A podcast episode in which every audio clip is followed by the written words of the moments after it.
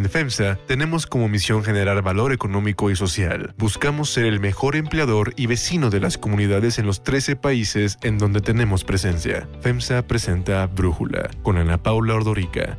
Un podcast de Red Digital APO. Hoy es martes 8 de junio. Después de la cobertura de las elecciones, el clima en el INE me dejó sin voz. Por ello, Elizabeth Rangel nos presentará el episodio de hoy. Gracias, Ana Paula. Estos son los temas del día.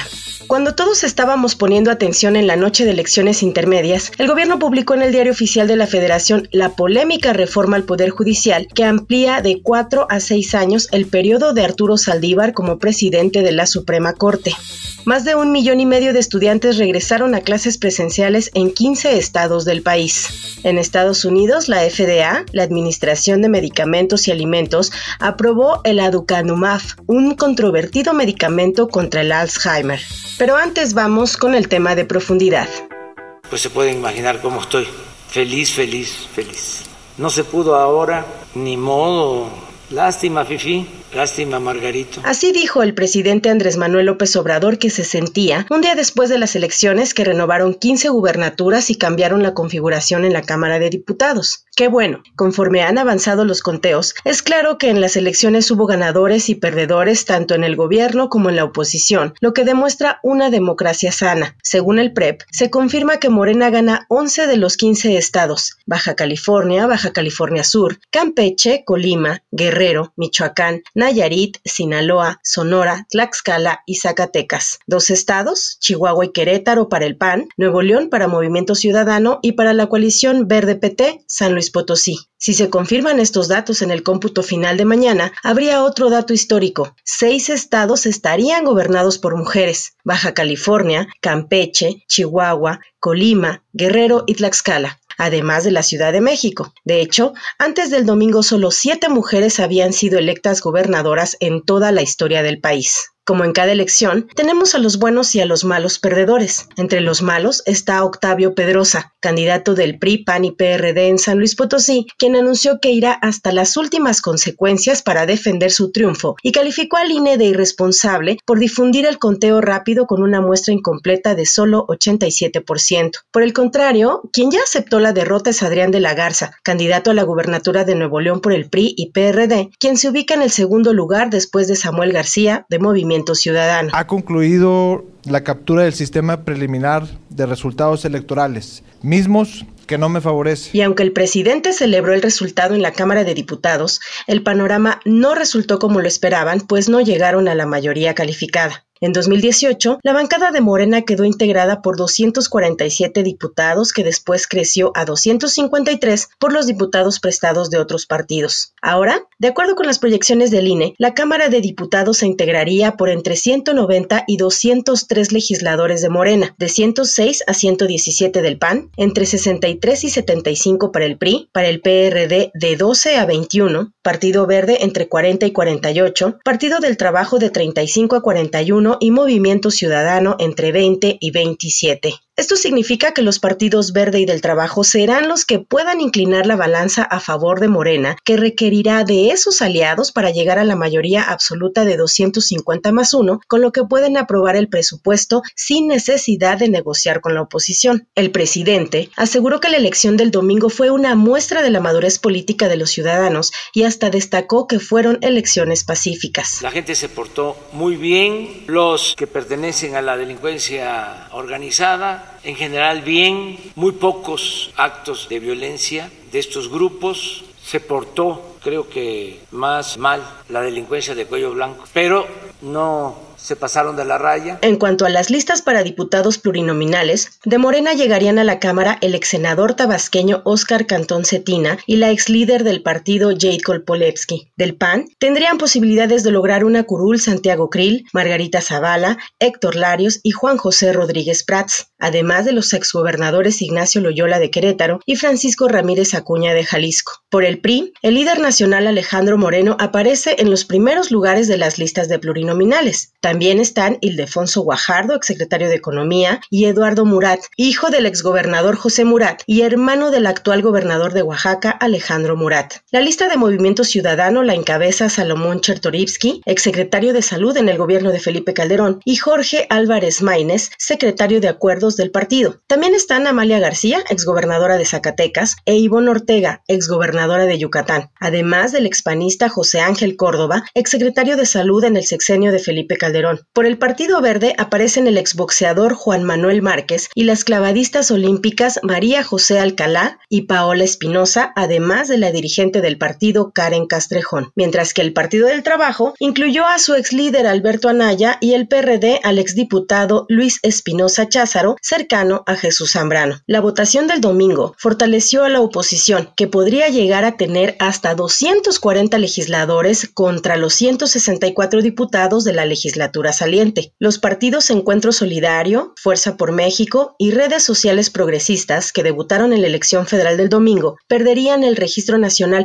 por no haber obtenido al menos el 3% de la votación, como lo establecen la Constitución y la Ley General de Partidos Políticos. Para Morena, la Ciudad de México fue el punto de mayores pérdidas. Con el 99.3% del PREP, la alianza PRI, PAN y PRD se llevaría ocho alcaldías: Azcapotzalco, Miguel Hidalgo, Cuauhtémoc, Coajimalpa, Álvaro Obregón, Magdalena Contreras, Tlalpan, Coyoacán y Benito Juárez solo para el PAN, mientras que la alianza Morena PT ganaría siete, Gustavo Amadero, Venustiano Carranza, Iztacalco, Iztapalapa, Tláhuac, Xochimilco y Milpalta. López Obrador aceptó que no le fue bien a Morena en la ciudad y aseguró que fue por varios factores. Aquí es donde se resiente más la guerra sucia y sí confunde. Es propaganda día y noche en contra. La jefa de gobierno Claudia Sheinbaum se sumó a las afirmaciones de López Obrador. En los últimos meses ha habido una campaña muy fuerte de desprestigio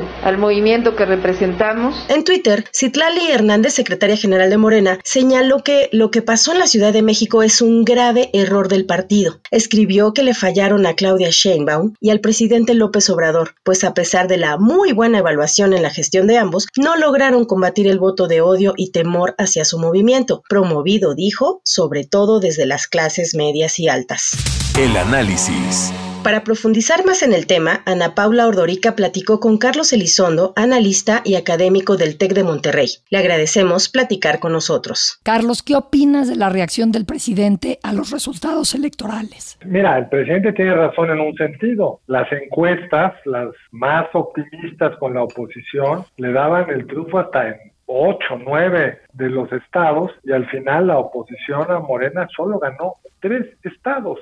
Es decir, desde el punto de vista del despliegue territorial, de la capacidad de Morena y sus aliados de ganar las gobernaturas, tiene razones para estar muy satisfecho. También ganaron muchos congresos locales, incluso en estados donde no tienen el gobierno, como el caso de Tamaulipas, donde parecería que el PAN va a perder en la mayoría en el Congreso local actual. Para el PRI es una noche de terror porque perdieron las ocho gobernaturas que estaban en juego. El PAN se defendió un poco mejor, digamos, logró ganar dos de las cuatro que estaban en juego, pero para Morena pues, es una expansión de su capacidad de control territorial.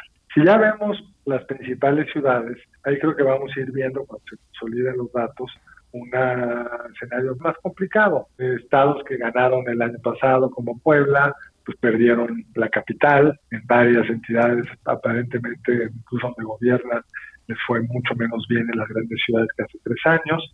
Y el caso extremo de esto es la Ciudad de México, donde hace tres años ganaron prácticamente todo y contra lo que decían las encuestas, pues perdieron entidades que se veían pues, muy sólidamente del lado morenista, como la alcaldía de Cuauhtémoc, Azcapotzalco, incluso Tlalpan, en fin, es una parte donde el presidente no puede estar tan contento. Pero el presidente también tiene que estar contento porque la clave es mandar una señal pues, de triunfo. Él está construido toda su narrativa bajo la premisa de que el pueblo está con él, si está derrotado significaría que el pueblo no está con él. Y en un sentido, pues sí, está mucho menos bien que en el 18. La gran narrativa del 18 era que pues habían ganado el presidente el 53, 54% de los votos. Hoy su coalición legislativa, la original, Morena ganó 36, 37, el PT 3 o 4, o sea, son 41, el PES pues parece que no va a obtener el registro, y el Verde, salvo tu mejor juicio, Ana Paula, pues no lo puedes considerar un partido de la cuarta transformación. Esos cinco puntos que tiene el Verde, pues hoy parece que van a trabajar del lado de la coalición del presidente, pero pues, Mañana pueden cambiar como han cambiado en el pasado, no es un partido de grandes afinidades ideológicas. Pues desde el punto de vista del voto de la Cámara de Diputados, pues tienen claramente menos del 50% del electorado de su lado. Por la forma en la que se agregaron los votos, porque tienen mucho peso en algunas de las zonas del país y ganaron muchas diputaciones de mayoría, pues van a tener una cómoda mayoría, digamos 280 en el intervalo medio de los datos que tú dabas, 280 es muy bueno, pero es mucho menos bueno que la mayoría de más de dos tercios que tienen en la Cámara de Diputados saliente. Ciertamente esa mayoría, Ana Paula, la construyeron atrayendo a otras fuerzas políticas, no son las que se obtuvieron en la elección, muchos del PRD se fueron con ellos, el Verde se pasó esa coalición, algunos del PRI, en fin, se fue construyendo dinámicamente, nada excluye que algo así puedan tratar de hacer y algo así puedan lograr, pero se ve larga el trecho para poder encontrar esa mayoría calificada con la que hoy. En ese sentido es una elección que le impone límites al presidente y el presidente pues ya hoy no habló de que de lo que se trata de desaparecer al INE, incluso lo felicitó el presidente de Morena el día de ayer, en fin, yo creo que es un resultado pues bueno para el país en la medida en que mostró el país que puede resolver sus conflictos a través del sistema electoral, que se le pusieron ciertos contrapesos al presidente, pero pues sí, Morena es el partido más grande del país y lo mostró con este triunfo en 11 entidades. El presidente habló de que en la Ciudad de México van a tener que crecer las ayudas sociales y la cercanía con la gente. ¿Tú crees que esto le permitirá a Morena recuperar en la capital el terreno perdido? Pues mira, preocupa que crean que no están cerca de la gente, pero qué bueno que esa puede ir a ser una explicación y una posible reacción. La jefa de gobierno dijo algo distinto, dijo que había habido manipulación de la derecha y que los habían un poco esta idea de tantos derrotados que si no votan conmigo es que alguien los manipuló. Entonces, si es de cuestión de acercarse a la ciudadanía, que bueno, ojalá que sea la explicación. A mí me parece que en la Ciudad de México perdieron porque lo que estamos viendo, yo creo, no tenemos encuestas de salida con demográficos que nos permita ver esto. Tenemos algunas encuestas de intención de voto que iban en esa dirección, Ana Paula, pero parecería que el votante de Morena, que en la elección presidencial el grupo que más votó por Andrés Manuel Obrador fue el que tenía educación superior o más. Parecería que ahora el grupo que votó más por Andrés Manuel López Obrador, por su coalición, digamos, por Morena y por el PT, es quienes tienen primaria o menos, y que entre quienes tienen educación superior y más, de acuerdo a la encuesta del financiero de intención de voto, eh, votan menos por él. La Ciudad de México es una ciudad más educada que el promedio del país en términos de educativos, digamos, en términos de grados de estudio, una ciudad con mayor nivel de ingreso. También estamos viendo una cierta asociación entre ingreso e intención de voto en las cuentas demográficas que ya cité. No sabemos si esto es lo que explica perfectamente esto, pero lo que sí sabemos, Ana Paula, es que en todas las delegaciones donde hay un segmento importante de clases medias, o alcaldías donde hay un segmento importante de clases medias, son aquellas donde la coalición PRI-PAN-PRD ganó. Son delegaciones como Álvaro Obregón que tienen un poderosísimo cinturón popular. Cuando Morena y PRD en su momento fueron, el PRI más anteriormente fueran, eran capaces de movilizar esa base popular, pues no había quien les ganara. Quiere decir que hubo también una capacidad de movilización de sus candidatos en zonas pues donde las redes clientes, las redes de apoyo social pueden muchas veces llevar el voto en la dirección del partido del poder, pero en este caso no sucedió. Yo creo que es más bien una llamada de atención de que el desempeño para el ciudadano de muchos temas, durante la seguridad, verdad que se encuentra salida, pero la seguridad, la infraestructura urbana, el empleo, los miles y miles de muertos en exceso por COVID en la Ciudad de México, a pesar de una buena gestión de la jefa del gobierno en términos de cómo explicaba lo que estaba sucediendo y por supuesto la línea 12, colapso de un segmento de la línea 12, le están pagando factura al partido del poder, es diría lo normal. Carlos Elizondo, pues muchísimas gracias por darnos tu análisis y platicar con nosotros. Unifin es un orgulloso impulsor del talento y los empresarios hechos en México. Brindamos asesoría y soluciones financieras para llevar a tu empresa al siguiente nivel. Unifin presentó el análisis. Unifin, poder para tu negocio. Hay otras noticias para tomar en cuenta. 1. Ley Saldívar. La mañana después de las elecciones, el presidente Andrés Manuel López Obrador publicó la polémica reforma al Poder Judicial, que amplía de cuatro a seis años el periodo de Arturo Saldívar como presidente de la Suprema Corte. En el decreto, publicado en el Diario Oficial de la Federación, que hoy entra en vigor, se expiden la Ley Orgánica del Poder Judicial de la Federación y la Ley de Carrera Judicial. La reforma incluye el artículo 13 transitorio, conocido como Ley Saldívar, que señala que la persona que a su entrada en vigor ocupe la presidencia de la Suprema Corte de Justicia de la Nación y del Consejo de la Judicatura Federal durará en ese encargo hasta el 30 de noviembre de 2024. El mismo artículo señala que el objetivo es implementar la reforma constitucional al Poder Judicial de la Federación, publicada el 11 de marzo de 2021 en el Diario Oficial, así como las leyes reglamentarias. Para Brújula, así opina Javier Angulo, abogado y profesor investigador del CIDE. Todas las virtudes que tenía la reforma al Poder Judicial se opacan por el décimo tercer transitorio. Este transitorio contiene la extensión del mandato del ministro presidente y también la extensión de su mandato como cabeza del Consejo de la Judicatura Federal. El transitorio es claramente inconstitucional. La Constitución nos dice que el presidente de la Corte durará cuatro años y que también será cuatro años el tiempo en que esté en el Consejo de la Judicatura. Este transitorio los transforma en seis. Es claro que cuatro no es igual a seis. Esperemos ahora las acciones de inconstitucionalidad para que la Corte resuelva que el transitorio es inconstitucional. Ayer, la Asociación Nacional de Magistrados de Circuito y Jueces de Distrito del Poder Judicial de la Federación pidió a la Suprema Corte declarar inválido el polémico artículo transitorio. A partir de la publicación en el diario oficial, comienza a correr un plazo de 30 días para que la oposición en el Congreso presente una acción de inconstitucionalidad ante la propia Corte. Para invalidar el artículo transitorio se necesita el voto de por lo menos ocho ministros. Y en caso de que se anule el artículo, o si el ministro Saldívar rechaza ampliar su presidencia, un nuevo presidente será electo en enero de 2023. 2. Regreso a clases.